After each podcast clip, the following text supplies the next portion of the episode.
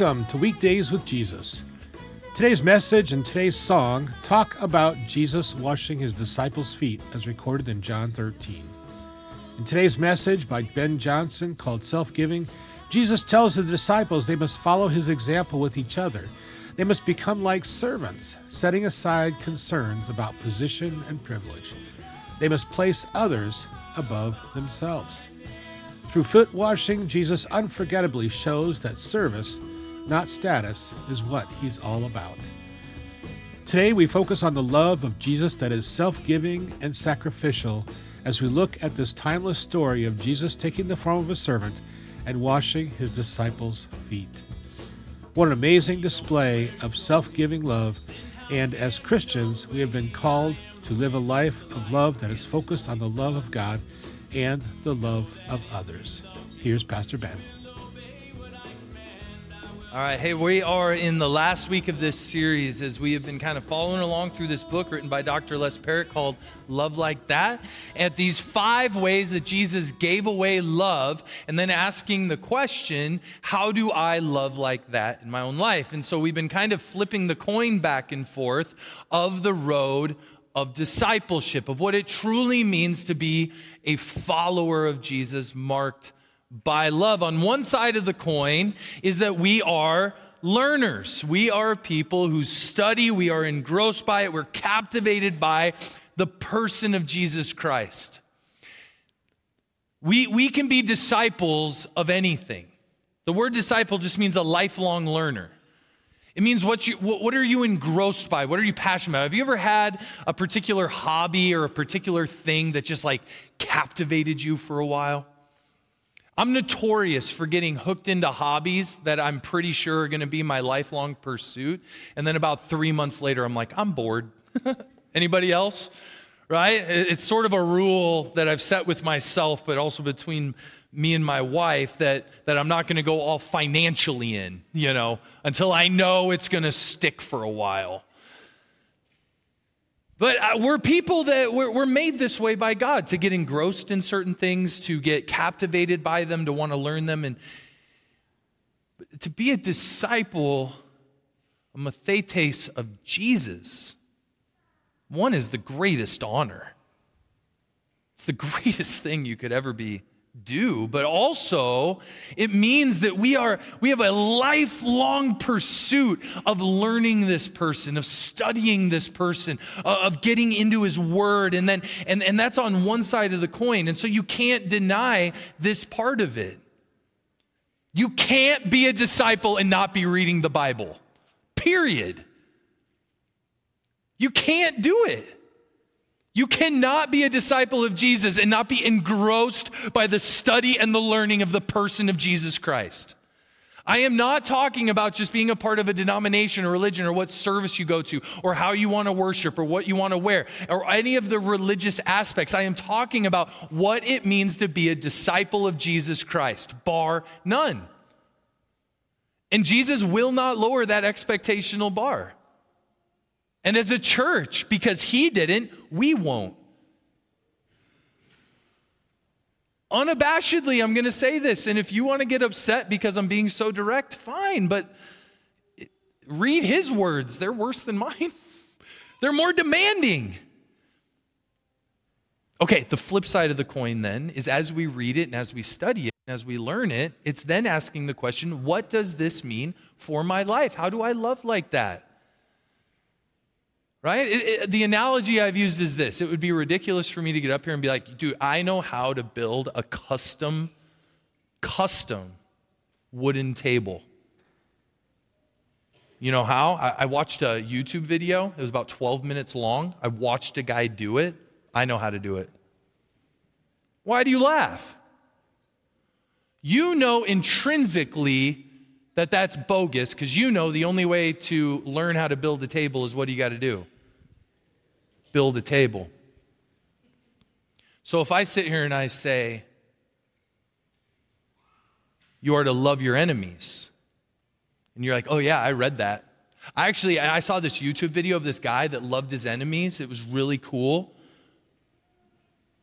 I'd be like, you would giggle at that, right? That's not loving your enemies. How do you learn how to love your enemies? What you got to do? Find an enemy to love. You can read all day that Jesus says you cannot serve both God and money or manna. You can read that all day, and you can be like, oh, I watched a really cool YouTube video about this guy that like was really sacrificial and gave his money. No, that, how do you learn how, how that operates in your life? You give your money away. You, you, you can, and so there's this aspect of learning and being engrossed by it, and then you have to flip the coin over and go, now how am I going to be radically obedient to this teaching of Jesus? And that's the road of discipleship. And it's not for the faint of heart, but it's a narrow road that will lead to the kingdom of God. Wide is the road that leads to destruction. Narrow is the road that leads to him. And he is calling us to pick up our crosses and come and follow him. And the road that he marked was a road of love.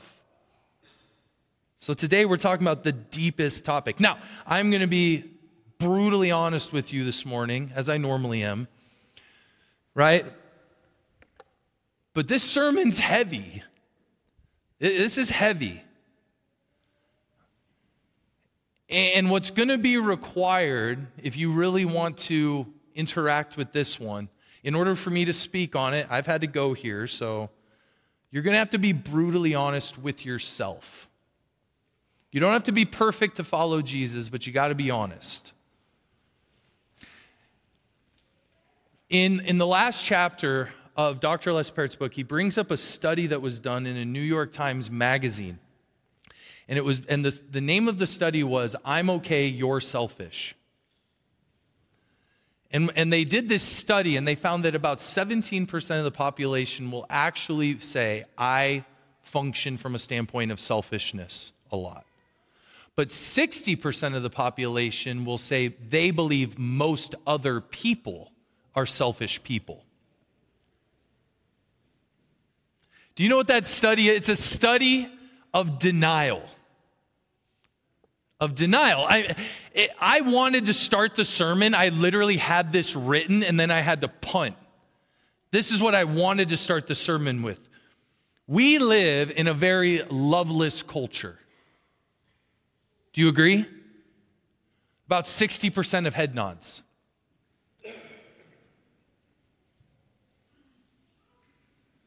But what if I start it with,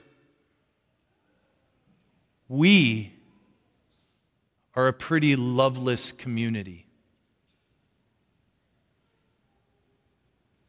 About seventeen percent of head nods. What if I was to say that most of you function from the standpoint of selfishness more than self-giving?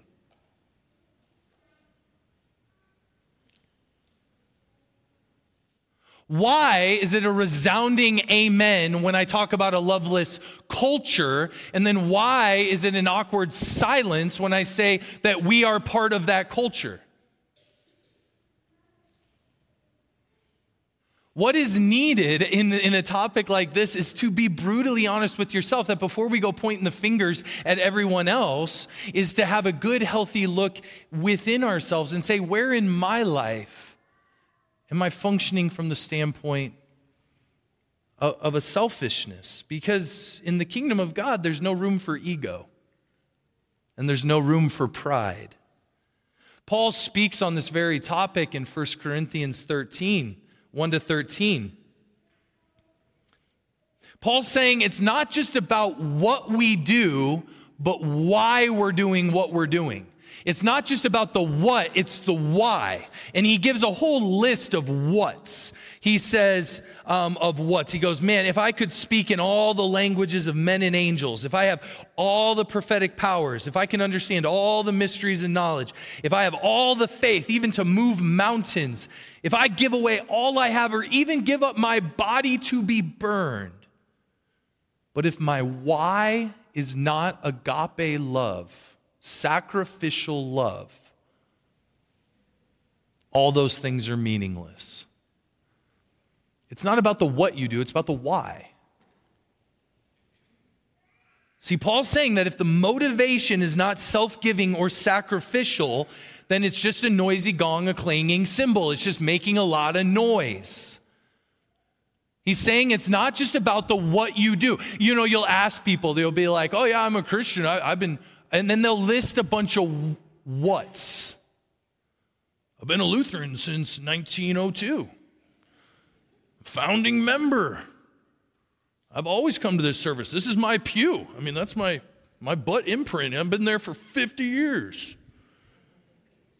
They'll bring up a lot of what's. You go to funerals, and people will talk about a lot of what's. Oh, they were so kind, they were so, and they'll bring up what's. That's not what's important.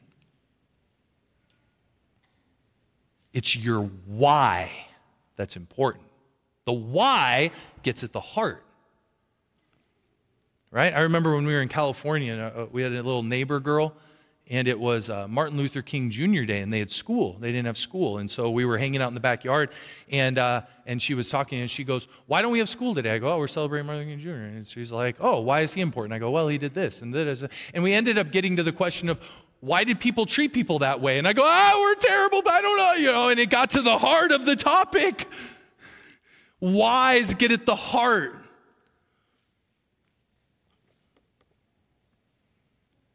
See, if we're not functioning from self-giving, sacrificial love, even the what's that we do might be motivated by selfishness.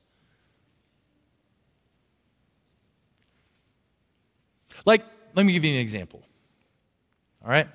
Not trying to rock any boats, but whatever. All right, with the midterms coming up, there's a lot of political ads, right? A lot of people telling you what they're against. Not, not a whole lot of what you're for, but really how terrible everyone is. And, uh, and, and you know, and a lot of debates are happening. And you hear a lot of politicians. I'm not saying every politician is selfish. I'm not, I'm not saying that. What I'm saying is this. A lot of politicians will stand on, it says, their platform, and their platform is what their cares and concerns are, what, what they're worried about, or whatever it might be. And, and don't you sometimes have to hold it a little bit, like, do you really care about that? Are you really concerned? Because they have a massive agenda. The agenda is election. The agenda is power, prestige, influence. There's a massive agenda. And because of that agenda, me as the voter hold it a little bit in question. Like, are you really that person, or are you just saying it? Do you really care? Are you really concerned about that? Or are you just jumping on this platform that's already been created and being a little puppet talker because that's what people want to hear, and it scratches the itch, and we're like, oh, that person cares what I care about, I'll vote for them, and now they have, you know what I'm saying? See, that's the, the power of the what and the why. I would love to have a leader where I believed in their why. Wouldn't that be refreshing? To believe in the why?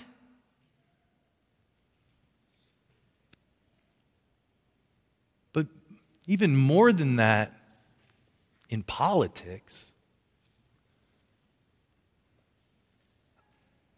I want our church to be about the why. I want your life to be about the why. Not just the what, the why. And that's that's why this is such a powerful topic. Jesus gave us the why. John thirteen, this is this incredible display. They're at Passover, the disciples are arguing about who's the greatest, who's the most powerful, who's the most influential. And Jesus, it says, John writes in John thirteen, Jesus knew that all things have been given into his hands, meaning he is the supreme, he's the all-powerful, he is the great I am. All things were created by him and for him. He knows this. And in his power, absolute star-breathing power, Jesus gets up from the table, removes his rabbinic clothing, puts a towel around his waist, takes the form of a slave, and proceeds to wash all their grimy feet. He gets to Peter. Peter's like, How, you're, you're going to wash my... This is so embarrassing. Get up. Stop it. Jesus, get, come on. That's how they would have seen it. Jesus says, if you don't let me wash your feet, you will never understand what it means to be my disciple. You have no share with me. Quit now. If you can't let your feet be washed and you are willing to wash anyone else's feet, you don't understand the gospel and you are not going to follow me. This is it, disciples. There is no room for power games, no ego, no pride. Your influence will be marked by your sacrifice, bar none. There's the line. Do you want to follow me? He was that forceful. So why would he drop the expectation two thousand years later?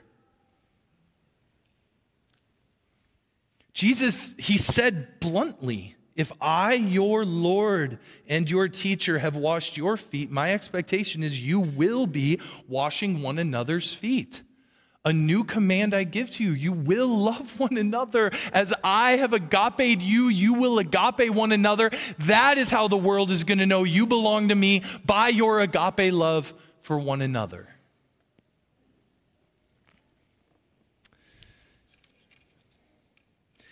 Jesus is saying following him and true discipleship, real living, is going to be marked and defined by the way we sacrifice for one another. I want to share with you a story about this gentleman. His name is Dawson Trotman. You heard of him?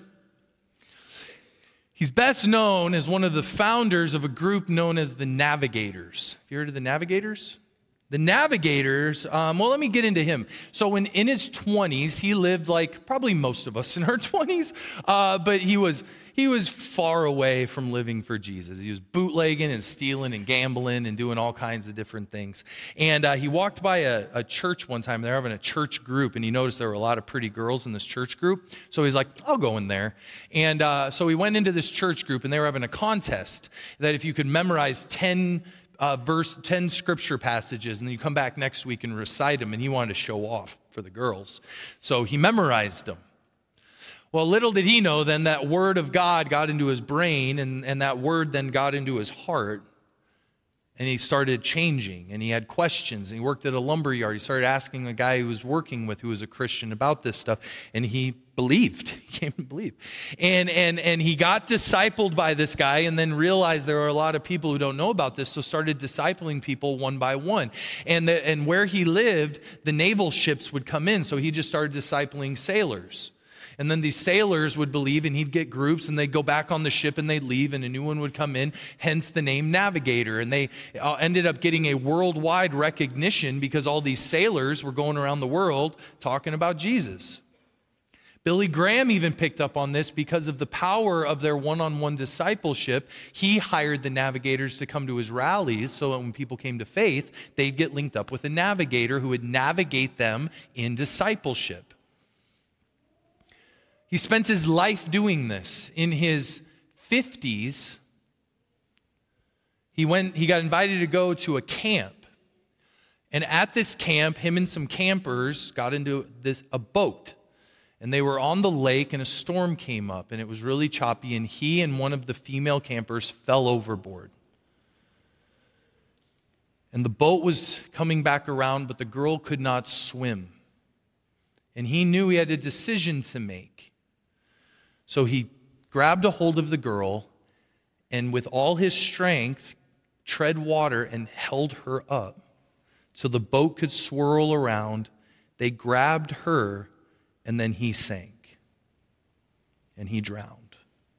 And Billy Graham spoke at his funeral, and he said, Dawes lived or died the way he lived, holding other people up.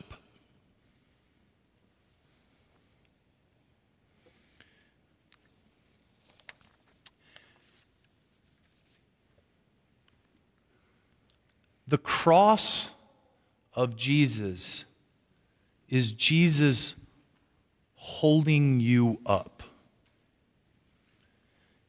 The cross shows how deep the sacrificial love of God would go, that he would even stoop into the pits of hell to bring you out and then to lift you up. And even in the process, he would sacrifice his own life, but you wouldn't get consumed by the waves. He would hold you up. And the greatest display of sacrifice and of love and, and of self-giving will always be Jesus Christ. Always. You'll never outserve him. You'll never outgive him. He is the pinnacle. He is agape love. And Jesus now says, pick up your cross and follow me.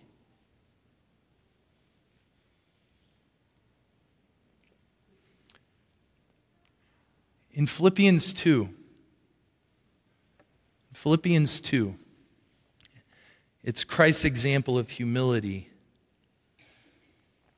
Paul says, complete my joy by being of the same mind, having the same love, and in full accord.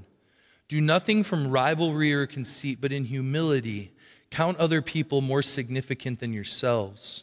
Let each of you look not only to your own interests, but also to the interests of others, and have this mind among you, which is yours in Christ Jesus, that though he was in the form of God, did not count equality with God as a thing to be grasped, but made himself nothing. The Greek word there is kenosis, meaning he emptied himself of what? Of what's rightfully his. He's the Son of God, all-powerful. But he stepped off the throne. He emptied himself of that pride, of that ego, of that self-interest, in order, as it says, was born in the likeness of men and was found in human form. He humbled himself by becoming obedient to the point of death, even death on a cross.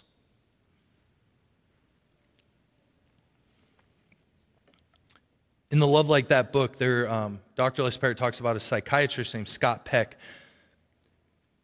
who wrote of a practice he would use with others to help teach them truly understand empathy. And the practice he developed is literally called the art of emptiness, kenosis. And Doctor Les Parrott said about that, he said, he was talking about the capacity we have to empty ourselves of our need for other people to do what we want. Demanding life goes the way we think it should go. But to empty ourselves, excuse me, to empty ourselves of our compulsive need to have our own way.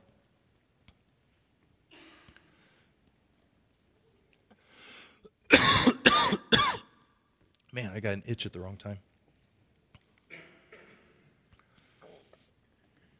To put it another way, in the way of Jesus, whoever wants to save their life will lose it, but whoever loses their life for his sake will find it.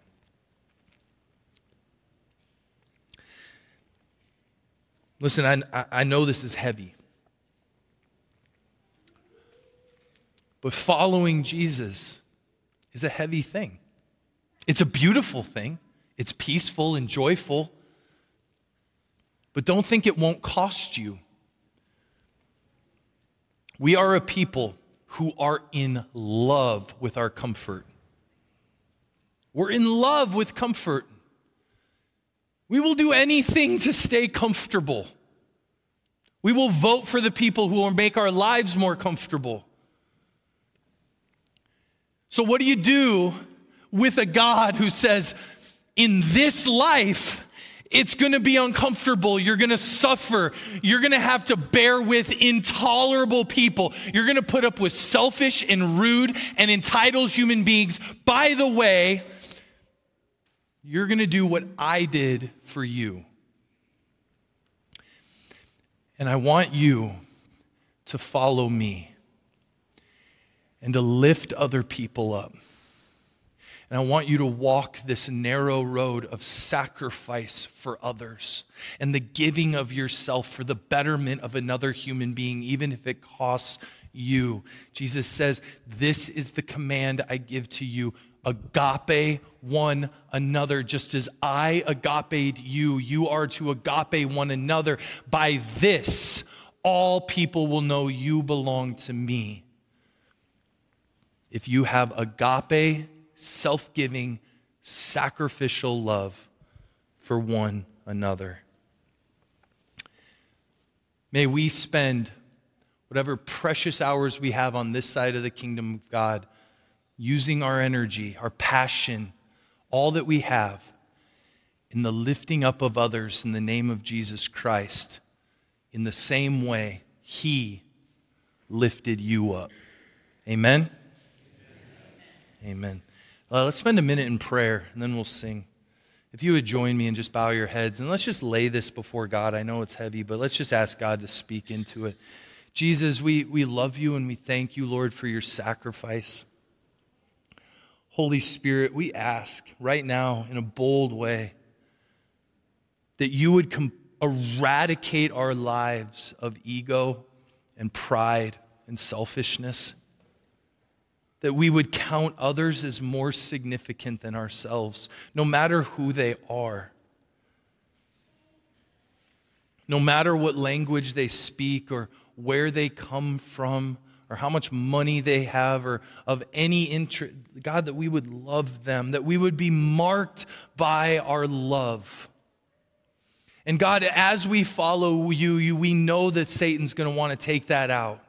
And so, God, I do pray for a supernatural protection over every one of my brothers and sisters, that you would defend us and guard us from the evil one. God, continue to prepare that fruit that we get to joyfully walk in.